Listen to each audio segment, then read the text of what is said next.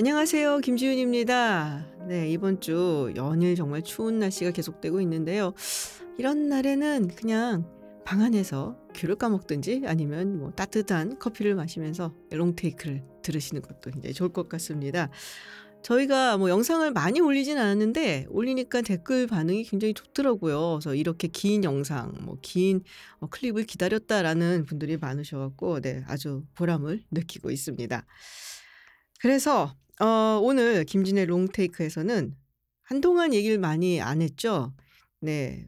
우크라이나와 러시아의 전쟁 이야기 조금 길게 해볼까 합니다. 그동안 약간 좀 단편적으로 전황 이야기라든지 뭐 이런 것만 전해드렸는데요. 조금 깊이 들어가서 지금 상황은 어떻고 왜 이런 상황이 왔고 또 앞으로 전망도 조심스럽게 뭐 얘기를 좀 해보고 뭐 군사력 미국의 군사력은 어느 정도 되는 거고 그렇길래 우크라이나가 러시아를 상대로 이렇게 굉장히 잘 싸우고 있나 뭐 이런 것도 한번 짚어보도록 하겠습니다. 먼저 그 전에 제가 어, 얘기를 나누고 싶은 한 가지 딱 꼽아왔잖아요. 지읒 픽설 그 이야기부터 하고 들어가겠습니다. 네, 월드컵이 끝났습니다. 아, 이게 속이 상하냐. 그동안 이제 굉장히 즐거웠는데 사실 이제 스포츠 경기를 제가 좋아하니까 진짜 열심히 봤거든요. 결승전이 정말 어마어마했죠. 사실 결승전이 이렇게 흥미롭고 막 그냥 손에 땀을 쥐게 하고 이러기는 쉽지 않거든요. 약간 인제 한 골 넣으면은 지키려고들 많이 하기 때문에 근데 요번에 정말 재밌었어요, 결승전이. 네. 프랑스와 아르헨티나의 결승전 그리고 아르헨티나 결국 우승을 했고 많은 분들이 기대하시고 또 바라셨던 대로 메시가 피파컵을 손에 쥐었습니다. 보니까는 제 주변에 다 이제 프랑스 말고 아르헨티나 편을 들더라고요. 그래서 음바페는 나이가 젊어서 또 기회가 있지 않겠냐. 걔는 다음 월드컵에도 아직 20대네. 뭐 이런 얘기를 하기 때문에 그래서 메시가 이기고 또 아르헨티나가 이기를 바라는 분들이 되게 많았을 것 같은데요. 유난히 기뻤던 곳이 있다고 합니다. 아르헨티나 말고 이탈리아입니다. 그래서 이게 외신에도 나왔어요. 이탈리아 사람들이 막 아르헨티나를 응원하고 또 막 이제 이기니까 기뻐하고 하는 모습. 특히 이 나폴리에서 그런 모습이 막 나오기도 했었는데 그래서 이제 궁금증이 하나 생겼죠.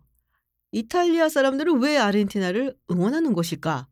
그래서 조금 뒤져봤습니다. 여러분들도 궁금해하시는 분들이 좀 계실 것 같아갖고 제가 한번 이제 뒤져봤는데 일단 이 나폴리 같은 경우는 아르헨티나의 그야말로 축구 영웅이죠.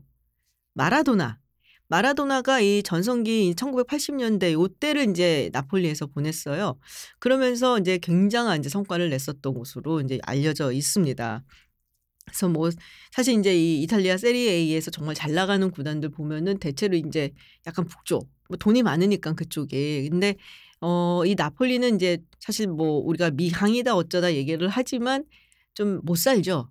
그리고 여러 가지 정부의 부정 부패 뭐 이런 문제도 많고 또 거기 인제 조직 범죄단도 있어요. 거기가 인제 카모라라고 하든가 뭐 이런 인제 그 나폴리 조직 범죄단도 있고 해서 상당히 쪼끔 좀 안쓰러운 동네이기는 해요. 뭐 우리가 인제 피자도 알고 굉장히 예쁘다라고 알려져 있지만은 근데 인제 거기서 이 마라도나가 막 승승장구하면서 나폴리를 막 이끌고 가고 막뭐북 북부 인제 있는 그 구단들 막 정말 뚝갑 패고 다니고 그러니까 얼마나 좋았겠습니까. 그래서 "거의 영웅 수준이다."라고 하더라고요. 그래서 인제 나라 마라도나의 그 등번호는 지금 영구 결번이고 어 인제 마라도나가 나폴리 이 지금 이제 나폴리에 그 구단의 축구장이 있거든요. 그 축구장 이름이 원래 어 스타디오 산 파올로인가 그랬어요. 근데 그걸 이제 마라도나가 2020 년에 사망했잖아요. 그러니까 이름을 바꾼 거예요. 그래서 스타디오 디에고 아르만도 마라도나. 마라도나 이름을 거기다 붙여 버렸어요. 그러니까는 얼마나 이 나폴리 사람들이 마라도나에 대해서 애정을 갖고 있는지. 그러니까 인제 또 아르헨티나에 대해서도 이제 애정을 갖고 있다. 이게 인제 큰 이유 중에 하나인데 또 다른 이유가 사실 있긴 합니다. 아르헨티나하고 이탈리아가 워낙에 이렇게 혈연으로 좀 묶여 있는 부분이 있어요.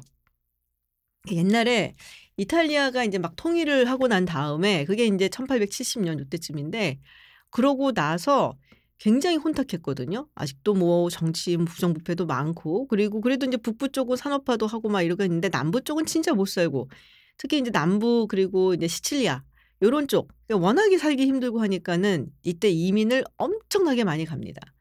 근데 우리가 인제 이민하면 생각나는 나라 있잖아요. 미국. 물론 미국에도 이민을 되게 많이 갔어요. 그래서 이 이 이탈리아에서 당시에 미국으로 이민을 간 숫자가 한 400만 명 정도 된다라는 얘기가 있고요. 그런데 아르헨티나로 간 이민자 숫자도 200만 명이 넘는다고 합니다.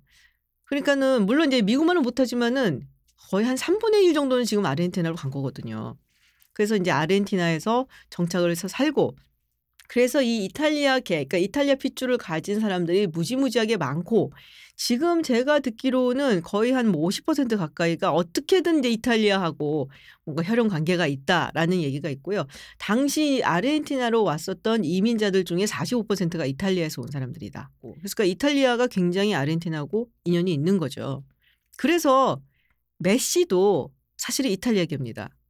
메시의 이 증조 할아버지인지 아니면 고조 할아버지인지 제가 이게 이제 great grandfather라고 써 놔갖고 제가 보기에는 증조 할아버지 같은데 이 증조 할아버지도 이탈리아에서 왔고 어머니도 사실은 그쪽 계열이 이탈리아 계예요. 그러니까 어머니 성이 어 그거예요. 꾸치띠니. 이건 뭐 누가 봐도 이거는 이탈리아 성이죠. 꾸치띠니 막 이거잖아요. 예. 그런데 그뿐이 아니고 사실은 마라도나도 이탈리아 피가 섞여 있거든요. 그러니까 마라도나 같은 경우도 어머니 쪽이 이탈리아계고 우리 뭐 잘 아는 게 포체티노 감독 이쪽도 이제 이탈리아 피가 섞여 있다 그러고 그뭐 옛날에 이제 축구 스타들 뭐 이렇게 넘어가면은 그 유명한 전설적인 디스테파노 여기도 이탈리아계고 그리고 그 제가 기억하는 그 막 긴 머리를 막 휘날리고 다녔었던 바티스투타 거기도 이탈리아계입니다. 그리고 뭐 디마리아도 이탈리아계고. 그러니까는 정말 축구 선수들 중에서 이탈리아계가 많은 거예요. 그러니까 이제 그런 농담 같은 얘기도 있더라고. 이탈리아에서는 요번에 아르헨티나가 우승을 해서 그래서 별을 하나 땀으로써 이탈리아는 별이 7개가 생겼다. 지금 자기네가 갖고 있는 게 4개거든요. 근데 아르헨티나가 요번에 별 따갖고 3개 됐으니까 그것도 지네 거라는 말도 안 되는 얘기를 지금 하고 있는 뭐 농담이겠지만 그래서 그런 의미에서 사실은 이탈리아가 아르헨티나에 굉장히 좀 애착을 갖고 있는 게 아닌가라는 생각을 하는데 그러면 왜 그때 이탈리아 사람들은 다 미국으로 안 가고 아르헨티나로 갔을까? 왜냐면 요새 이제 아르헨티나 경제 사정이라든지 이런 거 보면 너무 안 좋잖아요. 뭐 지금 뭐 국가 부도가 날 뻔한 게 지금 몇 번이라는 둥막 이런 기사들이 나와서 사실 요번에 월드컵 우승을 함으로써 아르헨티나 사람들한테 뭐 꿈과 희망을 줬다 뭐 이런 게 뭐 감동적인 얘기들을 많이 하는데 그때는 아르헨티나가 겁나 잘 나갔었거든요. 그때는 아르헨티나가 뭐 미국만큼 이제 잘 살지는 않았지만 미국 GDP의 한 70% 정도는 됐었어요.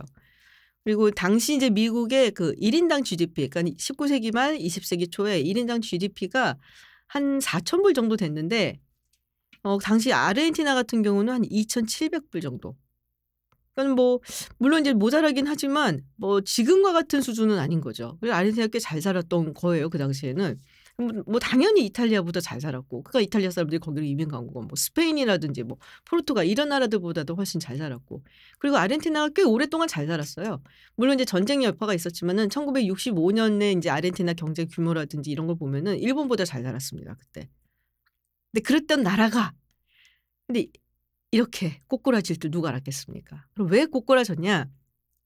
여러 가지 이유가 있어요. 뭐 학자들마다 얘기하는 게 이유가 다 다르기 때문에 누가 딱 맞다라고 얘기는 할 수 없지만 이제 굉장히 많이 꼽는 것 중에 하나는 어 아르헨티나가 이제 농업에 굉장히 치중을 많이 뒀던 그런 나라거든요. 그러니까 제조 기반이라든지 이런 게 충분하게 더 발전을 하지 못하고 한 산업에만 너무 이제 의존을 하다 보니까 경제가 이렇게 무너질 수밖에 없었다라는 얘기가 있고요. 또 정치적으로 이 이민자들 굉장히 아르헨티나가 많이 받았었거든요. 그 이제 19세기 말 20세기 초에. 근데 그 이유는 노동력이 필요하니까.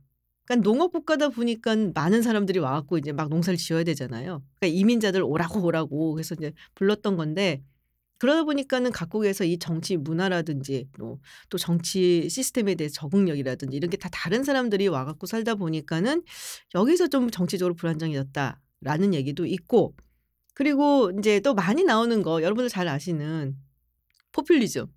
네.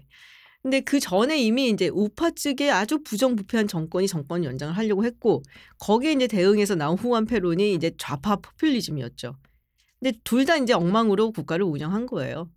그그 이유도 또 있고 그 이후에 인제 또 막 쿠데타가 막 일어나잖아요. 그러다 보니까는 인제 정치적으로 계속 불안정하고 뭔가 이렇게 경제가 한번 이렇게 딱 도약을 하려면은 제조업이라든지 뭐 중화고금이라든지 이런 식으로 한번 가져야 되는데 그런 이제 모멘텀을 잡지 못하고 이제 정권 연장만 하고 정치가 안 돌아가니까는 인제 엉망진창이 됐다. 그래서 그 어쨌든 간에 그래서 지금 우리가 보고 있는 아르헨티나는 한 100년 전의 아르헨티나하고는 완전히 다른 모습이다라는 거죠. 그래서 '왜 이탈리아의 나폴리에서는 아르헨티나의 승리를 저렇게 기뻐할까?'를 뒤져보다가 이제 뭐 여러 가지 이야기들 뒤의 이야기들을 한번 흥미로워서 가지고 와 봤습니다. 아 그리고 이탈리아 계인데 정말 유명한 아르헨티나 사람이 한 분 계시죠. 바로 교황님입니다. 교황님도 지금 프란치스코 교황님도 이탈리아계라고 하네요. 그리고 축구를 무지무지하게 좋아한다고 네 아주 잘 알려져 있습니다. 그래서 어쨌든 아르헨티나의 이 월드컵 우승 아 정말 저도 사실은 이제 메시를 응원을 했는데요. 정말 축하드리고요. '아 월드컵 끝났으니까 이제 뭔 재미로 사나.' 싶은 생각이 좀 드는데 아 좀 있으면은 슈퍼볼 네 오겠네요. 그러면 여러분들 어 연말이 다가왔는데 크리스마스 잘 보내시고요. 저는 또 다음에 흥미로운 소식이 있으면은 픽셀로 가지고 오겠습니다.